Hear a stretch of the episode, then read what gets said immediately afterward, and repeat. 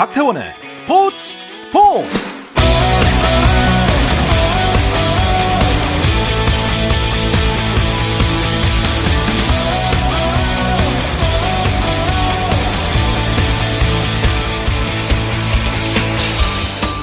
스포츠가 있는 저녁 어떠신가요? 아나운서 박태원입니다. 네, 오늘 하루 이슈들을 살펴보는 스포츠 타임라인으로 출발합니다.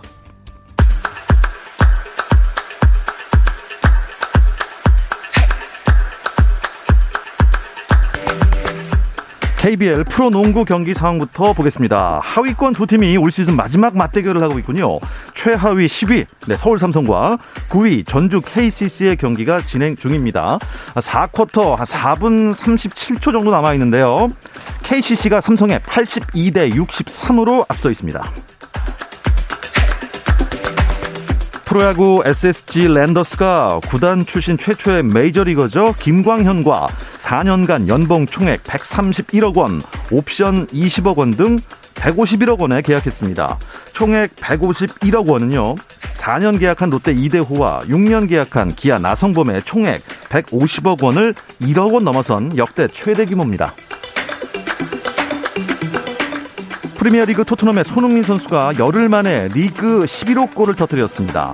에버튼과의 홈 경기에 선발 출전한 손흥민은 상대의 자책골로 1대 0으로 앞선 전반 17분 쿨루세브스키의 패스를 오른발 슈팅으로 연결해 골망은 흔들며 리그 두 경기 연속 득점에 성공했습니다. 활발한 움직임으로 팀의 공격을 이끈 손흥민은 후반 21분 체력 안배 차원에서 교체됐고 토트넘은 5대 0 대승을 거두고 리그 2연승으로 7위 자리를 지켰습니다. 미국 여자 프로 골프 투어에서 시즌 첫 승을 거둔 고진영이 6주 연속 세계 랭킹 1위를 질주했습니다. 1월까지 1위를 달리던 넬리 코다는 시즌 개막 후 세계 대회에서 저조한 성적을 낸 뒤 싱가포르에서 열린 HSBC 위민스 월드 챔피언십에 불참하면서 세계 랭킹 포인트가 더 떨어져서 2위에 자리했고요. 뉴질랜드 교포 리디아고가 3위를 유지한 가운데 박인비가 6위, 김세영이 세계 랭킹 7위를 기록했습니다. 미국 프로농구 NBA에서는 샌안토니오 스퍼스의 포포비치 감독이 돈 넬슨 전 골든스테이트 워리어스 감독과 함께 NBA 역대 감독 최다승 공동 1위에 등극했습니다. 포포비치 감독이 이끄는 샌안토니오가 LA 레이커스를 117대 110으로 이겼고 이 승리로 포포비치 감독은 1335번째 승리를 따내며 대기록의 주인공이 됐습니다.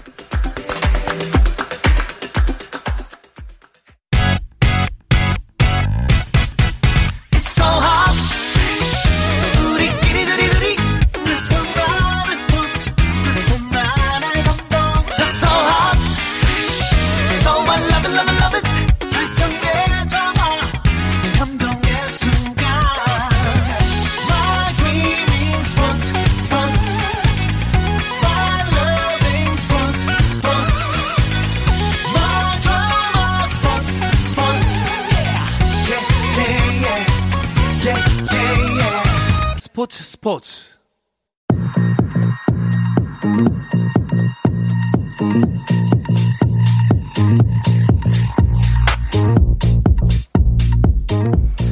네, 베이징 동계 패럴림픽 소식부터 살펴보겠습니다.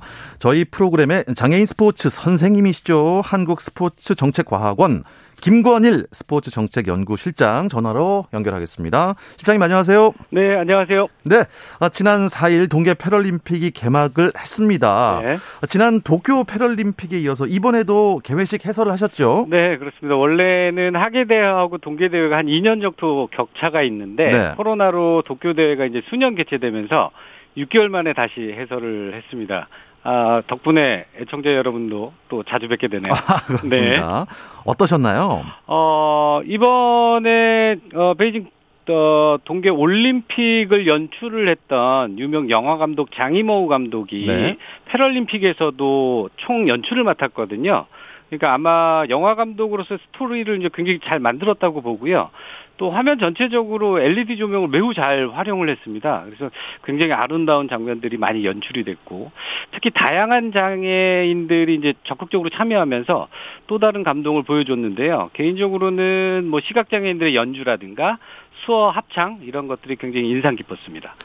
우리나라 선수단은 어, 몇 번째로 입장을 했죠? 우리나라가 총 46개 참가국 가운데에 35번째로 어. 입장을 했는데요. 이게 이제 어, 중국의 간제차 순서거든요. 예. 그러니까 올림픽에서는 알파벳 순서대로 이제 출전을 하고 마지막으로 이제 개최국이 출전을 하는데 네.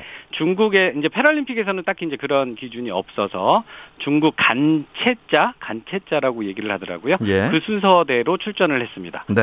우리 기수가 네. 아, 백혜진 선수였어요. 그렇습니다. 휠체어 컬링의 백혜진 선수가 이제 단독 기수였는데 제 기억에 아마 올림픽 패럴림픽 통틀어서 우리나라의 선수단 입장에서 여성 선수 단독 기 수는 처음이었던 것 같습니다. 어, 그렇군요. 네네. 아, 또 이제 또 러시아가 우크라이나를 네. 침공한 상태에서 여러 가지 그렇습니다. 또 제재를 받고 있지 않습니까? 그렇습니다. 두 개 국가가 이제 최종적으로 참가 불허를 아. 받았는데요. 뭐 그럼에도 불구하고 거꾸로 우크라이나 선수들이 굉장히 환영을 받았어요. 예. 어, 앤드류 파슨스 IPC 위원장이 이제 개막식 연설을 하는데 어, 전쟁과 증오가 아닌 뭐 대화 외교 시대에서 이런 일이 있을 수가 없다. 그리고 이제 마지막에 이제 조금 더 격앙되게 전쟁을 반대한다. 네. 평화 뭐 이렇게 외치기도 했습니다.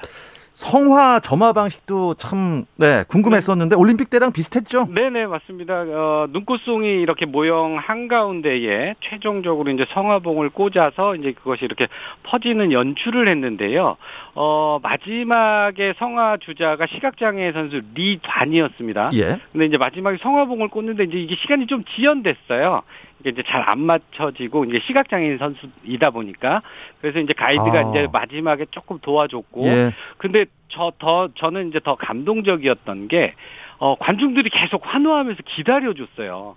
와. 이제 마지막에 예. 최종 점화가 딱 됐는데 네. 모두가 환호해줬고 어, 각본 없는 드라마 뭐 굉장히 감동적인 장면이었습니다. 네. 어쨌든 침공을 당한 우크라이나 선수단은 그래도 성적이 좋은 것 같습니다. 벌써요. 어 우크라이나는 지금 현재 장애인 스포츠 쪽에서는 강국이거든요. 어, 강국이군요. 어, 동학의 올림픽 때 올림픽에서는 한 세계 한 20위권 정도가 돼요. 근데 이제 동계 패럴림픽은 한 5위권 내지 7위권을 왔다 갔다 어, 하거든요. 강국이요. 네. 네네.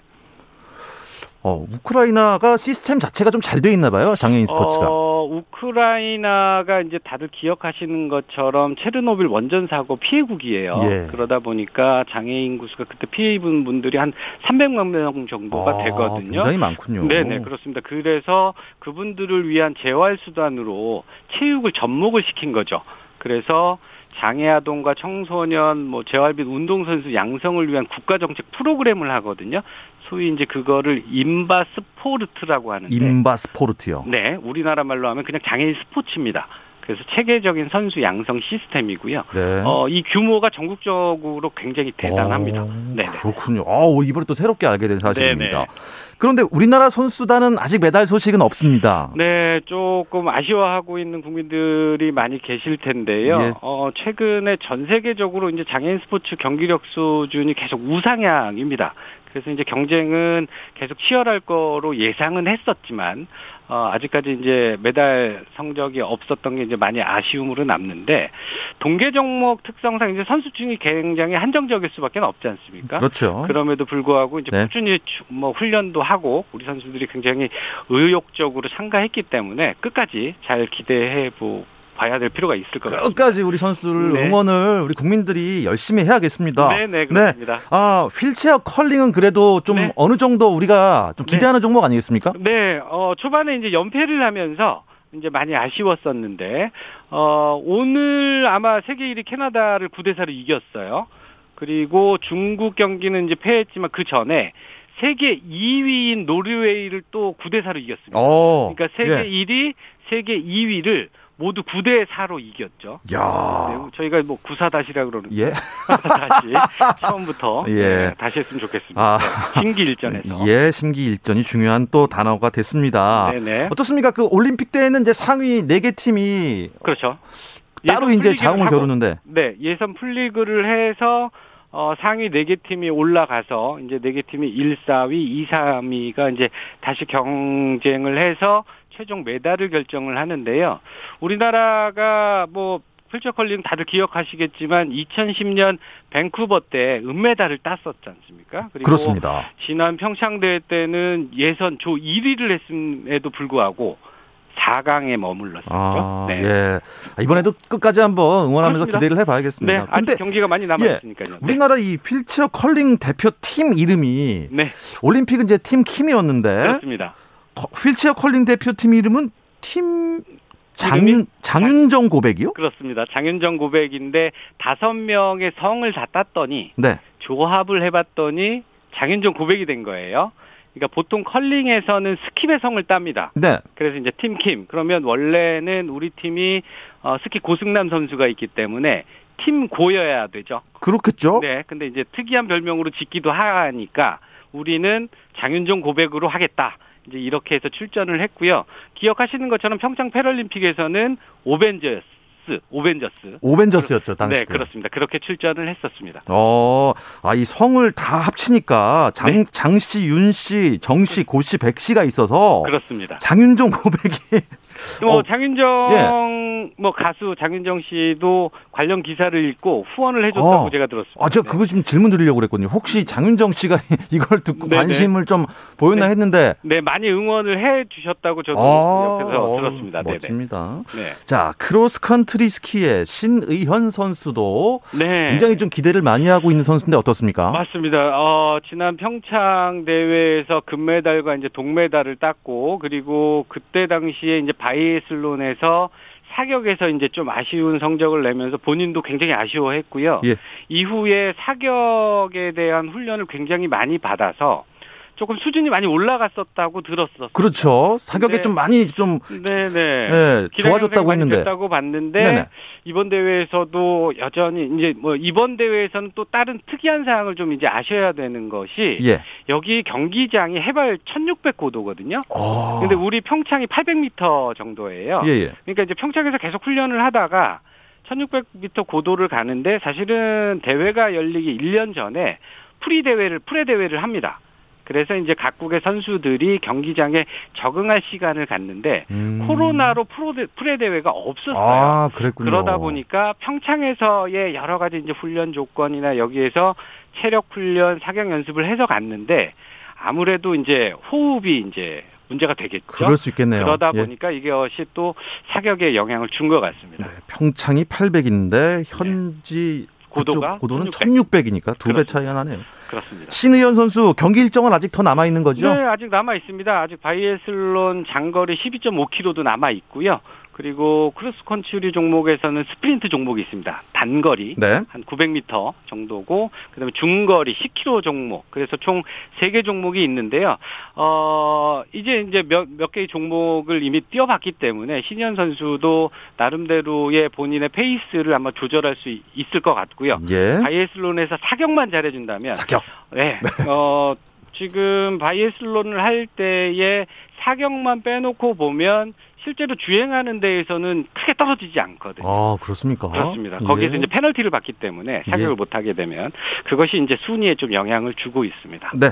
자, 남은 일정 동안 또 어떤 종목 선수들을 주목해 보면 좋을까요? 어, 컬링을 끝까지 지켜보셔야 될 것 같습니다. 네, 예선 리그를 예. 이제 끝까지 지켜봐 주셔도 좋을 것 같고 현재 2승 3패인데 공동 7위지만 앞으로 이제 더 기대해 볼 수 있을 것 같고요.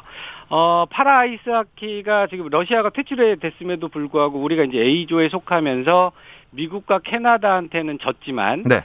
B조하고 이제 경기를 하거든요. 그래서 거기에서 이제 승자가 되면 또 이제 미국과 캐나다하고 한 번 더 경기를 하고 최종적으로 한 번만 더 이기면 네. 3, 4위전 진출이 가능하기 어... 때문에 메달을 한 번 더 노려볼 수 있을 것 같습니다. 물론 체코가 최근에 굉장히 떠올랐어요. 예. B조에서 이제 상위권을 차지하고 있고 중국도 만만치는 않거든요. 그럼에도 불구하고 한번 지켜봐 볼 만 하다고 봅니다. 시각장애 알파인의 최사라 선수도 어, 우리 국민들이 많이 응원해 주셨으면 좋겠습니다. 예. 끝까지 응원 많이 부탁드립니다. 네. 오늘도 동계 패럴림픽 소식 잘 들었습니다. 고맙습니다, 시장님. 고맙습니다. 네, 한국스포츠정책과학원 김권일 스포츠정책연구 실장이었습니다.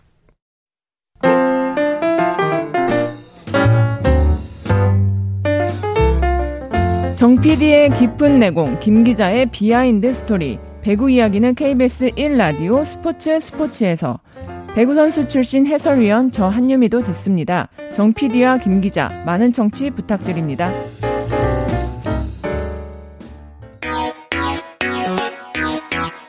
No problem. 네, 한 주간의 배구 이야기 주간 배구로 이어가겠습니다. 일간 스포츠 김지한 기자와 함께합니다. 안녕하세요. 안녕하세요. 어서 오십시오. 네. 원래 이제 저희 코너가 어, 정 PD와 김 기자인데 정영호 PD가 아, 다른 또 일정이 있어서 네. 예, 오늘은 김지한 기자와만 얘기를 나눠보겠습니다. 네. 아, V리그가 아 여러 가지 뭐 코로나 때문인가요? 뭐 잠깐 중단됐다가 재개됐다가 또 다시 중단되고 그러고 있습니다. 저희가 이 코너가 사실 또 배구 이야기 많이 좀 전해드렸는데 참 이 동계올림픽 또 뭐 패럴림픽 또 이런 이슈들 때문에 참 오랜만에 이제 배구 이슈를 좀 전해드리게 됐는데 그 사이에 참 이 코로나19 상황 때문에 네. 이 프로배구계가 참 바람 잘 날이 없었습니다. 아, 경기가 열리지 못하다가 재개됐다가 이러기를 좀 반복을 했고요. 어, 여자부 같은 경우에는 지금 14일로 이게 그 재개일이 예정이 됐었는데 네. 이게 지금 또 이틀 미뤄져서 16일부터 아, 이제 재개가 되는 상황이 뭐 됐고요. 뭐 다음 주 중인가요? 그렇죠. 16일이면 다음 주 수요일이네요. 네. 그리고 이 남자 프로배구 같은 경우에도 지난달 14일부터 어, 이달 4일까지 어, 총 18일간 또 중단이 됐었습니다. 네. 네. 그래서 5일부터 지금 재개가 이루어지고 있고요. 어, 지금 5, 6, 7, 8, 그러니까 오늘까지 지금 나흘 연속 어, 지금 경기가 지금 이루어져 왔습니다. 아, 선수들이 이 방역에 신경을 엄청 신경 썼는데도 네. 이게 이렇게 됐어요. 그러니까요. 이 선수들이 지금 경기할 때 보면은 그 마스크를 쓰고 이렇게 아, 스파이크를 아, 하고 굉장히 좀 힘듭니다. 답답할 그렇죠. 하겠, 하죠. 예. 하겠죠. 그리고 선수들끼리도 이제 마스크를 쓰면서 경기를 하다 보니까 좀 서로 이제 의사소통을 하는 경우에도 좀 어려움이 있어서 뭐 경기 도중에 이게 좀 서로 이제 좀 사인 미스 뭐 이런 것 때문에 좀 실수도 자주 이제 나오고 있다고 하는데요. 지금 그 여자 배구도 그렇고 남자 배구 같은 경우에도 오늘 경기 아까 보니까 서로 이제 코트 체인지를 없앴고요.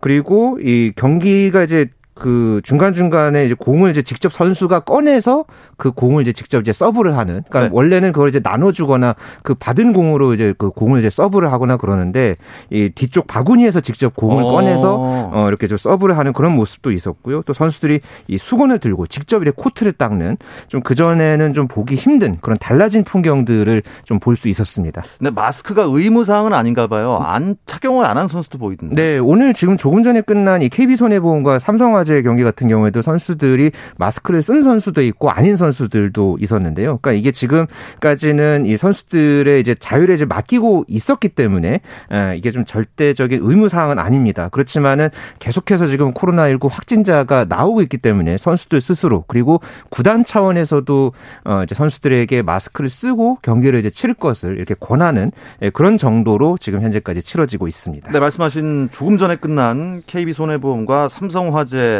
남자부 경기는요. KB 손해보험이 세트 스코어 3대 0으로 아, 삼성화재 완승을 거뒀습니다. 네. 아, 이게 이제 세트 점수도 이렇게 갖다 보니까요. 1세트 20대 25, 2세트 20대 25, 3세트 23대 25. 네. 아, KB 손해보험이 참 잘했네요. 경기가 팽팽하게 가다가 막판에 KB 손해보험의 집중력이 이제 발휘해서 어 이제 경기가 이제 어 3세트 만에 어 끝이 났는데요. KB손해보험의 케이타 선수 어, 조금 전에도 승부처에서 계속해서 이제 공격을 성공을 시키면서 네. 어, 오늘 경기에서 총 25득점을 이제 기록을 했고요. 또 박진우 선수가 9점, 김정호 선수가 8점을 기록을 했습니다. 반면에 삼성화재는 러셀 선수가 15점, 그리고 신장호 선수가 14점을 기록을 했는데 아, 이 막판 예, 각 세트마다 막판 승부처에서 이 집중력에서 KB손해보험이 오늘 앞섰던 그런 음, 경기였습니다. 그러면 어떻게 순위가 좀 변? 변동이 생길 수도 있었나요? 어, 남자부 네. 팀 순위 짚어주시죠. 네, 현재 대한항공이 18승 11패를 기록하면서 오, 언제 언제 1등 됐대요? 네, 그러니까 대한항공이 지금 선두로 예. 승점 56점을 기록하면서 선두에 있고요. KB손해보험이 조금 전에 3대 0으로 승리를 거뒀기 때문에 16승 14패 승점 53점을 기록하면서 이제 1위와 2위의 승점 차이가 다시 이제 3점 어, 차로 아, 예, 좁혀지게 됐습니다. 예. 그리고 우리카드가 승점 46점으로 3위, 그리고 OK금융 그룹이 41점으로 4위, 그리고 한국전력이 40.5위. 그러니까 지금 3, 4, 5위가 아주 빽빽하게 지금 네, 네, 지금 몰려 있죠. 그리고 삼성화재가 조금 전에 패하면서 13승 17패, 승점 39점으로 6위 자리 그대로 지켰고요. 그리고 현대캐피탈이 승점 37점으로 예, 현재 최하위에 자리하고 있습니다. 삼성화재와 현대캐피탈은 지금 승패가 이제 같아졌는데 어, 승점이 조금 다르군요. 네. 그러니까 아무래도 뭐 풀세트 경기 끝에 이렇게 승점을 2점 가지고 온 네. 예, 그런 경기들도 이제 있었기에 이런 좀 차이가 있는 겁니다. 아, 이렇게 치열한 순위 경쟁 속에 최근 가장 주목받고 있는 선수? 뭐 팀? 어디 있을까요? 어, 아무래도 지금 재개된 경기가 지금 단 4경기밖에 치러지지 않았기 때문에요. 예. 각 경기에 좀 이 승리를 이끈 그런 선수들을 조금 이제 짚어볼 수 있겠는데요. 대한항공 같은 경우에는 이 첫 경기에서 이 삼성화재전 3대 0 완승을 거뒀는데요. 이 경기에서 링컨 선수와 정지석 선수 이 두 쌍포의 활약이 어, 굉장히 좀 어, 빛났다고 볼 수 있겠고요. 그 다음 날에 펼쳐졌던 한국전력과 현대캐피탈 경기. 아, 이 경기가 상당히 끝까지 참 치열하게 어, 치러졌는데 이 경기에서 이 한국전력의 다우디 선수 네. 개인 첫 번째로 트리플 크라운을 달성을 해냈습니다. 네, 그래서 이 한국전력이 네. 아주 귀중한 승점 2점을 따내는데 기여를 했고요. 어제 경기 같은 경우에는 아, 이 OK금융그룹의 레오 선수 또 우리카드의 알렉스 선수 두 선수가 아주 정말 대단한 이 공격 싸움을 펼쳤거든요. 네. 여기서 레오 선수가 41점을 기록을 하면서 41득점이요? 네, 혼자서. 와. 네. 그러면서 아, 알렉스 선수 37점을 기록한 알렉스 선수보다 앞섰고 OK금융그룹도 3대 2로 어, 승리를 거두면서 또 활약을 펼쳤습니다. 자, 이 3, 4, 5위가 굉장히 좀 촘촘한데요. 네. 본 빼고 윤곽이 아직도 안 나온 것 같습니다. 그렇죠. 지금 팀당 한 7경기, 8경기 정도 지금 남겨놓고 있거든요. 네. 지금 어 1위, 2위 승점 차가 이제 단 3점에 불과해졌고요. 그리고 지금 우리카드부터 최하위 현대캐피탈의 승점 차도 단 9점입니다. 그렇기 때문에 언제든지 이 순위표는 음. 뒤바뀔 수 있는 거고요. 그러니까 네. 현대캐피탈도 언제든지 남은 경기 결과에 따라서 충분히 위로 올라설 수 있습니다. 음. 자, 여자 배구 순위를 한번 가볼까요? 저는 네. 사실 설마 현대건설이 30승을 할까?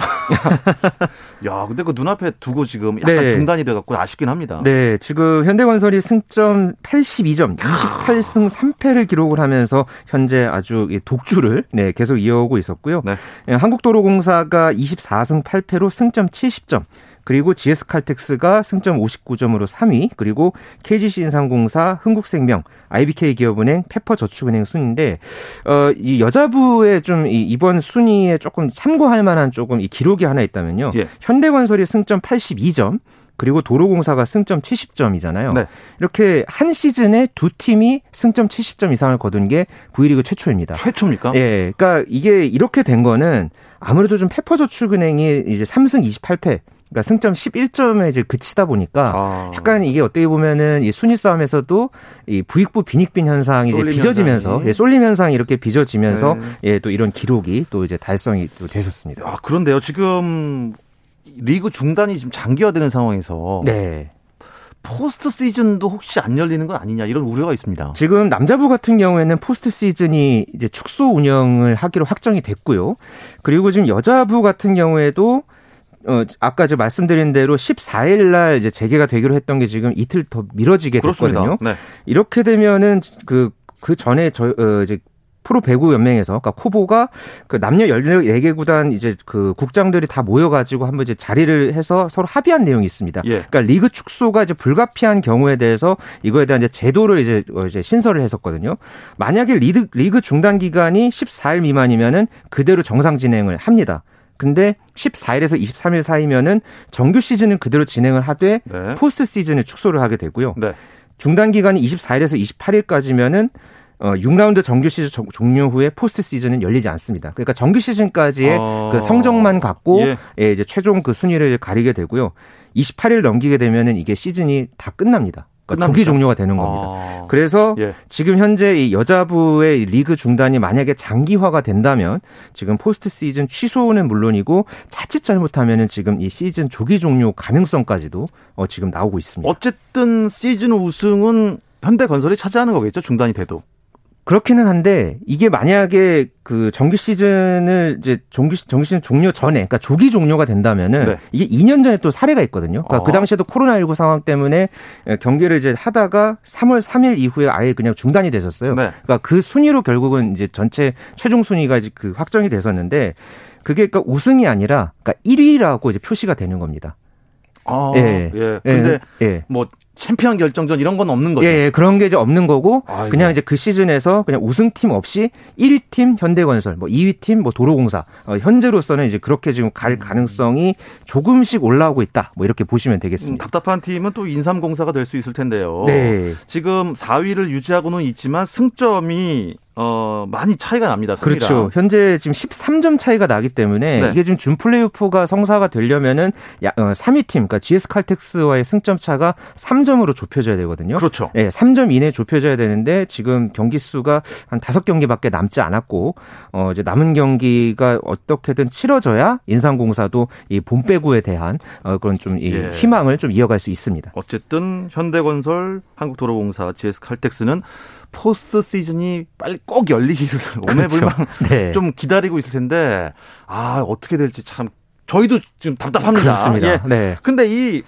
코로나19 오미크론 변이 확산세가 엄청나지 않습니까? 하루에 뭐 그렇죠. 뭐 20만 명 네. 이상씩 신규 감염자가 나오고 있는데 이게 저희가 배구 얘기하고 있지만 배구뿐만이 아니에요 지금. 지금 농구도 뭐 거의 비슷한 상황이죠. 농구도 지난달에 어 이제 시즌 운영하는데 상당히 어려움을 좀 겪었었죠. 어 코로나19 확진자가 계속해서 이제 속출이 돼서 어 2주 동안 시즌이 치러지지 못했고요. 네. 어 지난달 어, 지난 2일에 어 이제 재개가 됐었는데 또 이제 한, 대구 한국가스공사가 또 선수단 내에 코로나19 확진자가 발생하면서 겨우 두 경기가 추가로 연기되는 상황이 있었습니다. 네. 뭐 지금 KBL 같은 경우에는 경기 끝나고 나서 선수들끼리 뭐 악수를 이제 금지시키는 서로 이제 목례 정도만 하고 어 이제 마무리하고 뭐 이렇게 지금 또 이 방침을 좀 바꾼 상황이고요. 예. 휘슬 같은 경우에도 이 비말 방지용으로 어 이제 전부 바꿔서 음. 어 현재 심판들이 이 비말 방지용 휘슬을 차고 현재 좀 경기를 운영하고 있는 상황입니다. 그럼 한국가스공 사는 봄 농구가 어떻게 가능하겠습니까? 현재 그 42경기 치르면서 현재 7위에 지금 자리하고 있거든요. 예. 어, 현재 어, 정규리그 54경기 완주까지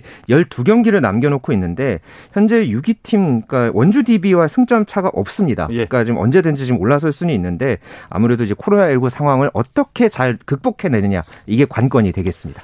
선두는 이제 SK랑 KT의 싸움인 것 같은데 네. 어, SK가 많이 앞서 있습니까? SK가 6게임 차로 앞서 있고요. 어, 근데 또 예, KT도 그렇고 KGC 인삼공사 뭐 이런 어 2위, 3위, 4위에 있는 팀들도 지금 언제든지 또 올라올 수 있는 그런 좀 여지가 있기 때문에 네. 더 두고 봐야겠습니다. 네, 뭐 프로배구 V리그 한동안 남자부 경기에만 좀 주목을 할 수밖에 없는 상황이 됐네요. 어, 어쩌다가도 농구 얘기까지 했습니다. 네, 그렇습니다. 네, 네, 네. 이야기를 끝으로 주간 배구 마치겠습니다. 일간 스포츠의 김재한 기자였습니다. 고맙습니다. 감사합니다. 네, 내일은 대통령 선거 개표 방송 관계로 하루 쉬어가고요. 목요일 저녁 8시 30분에 다시 찾아오겠습니다. 박태원의 스포츠 스포츠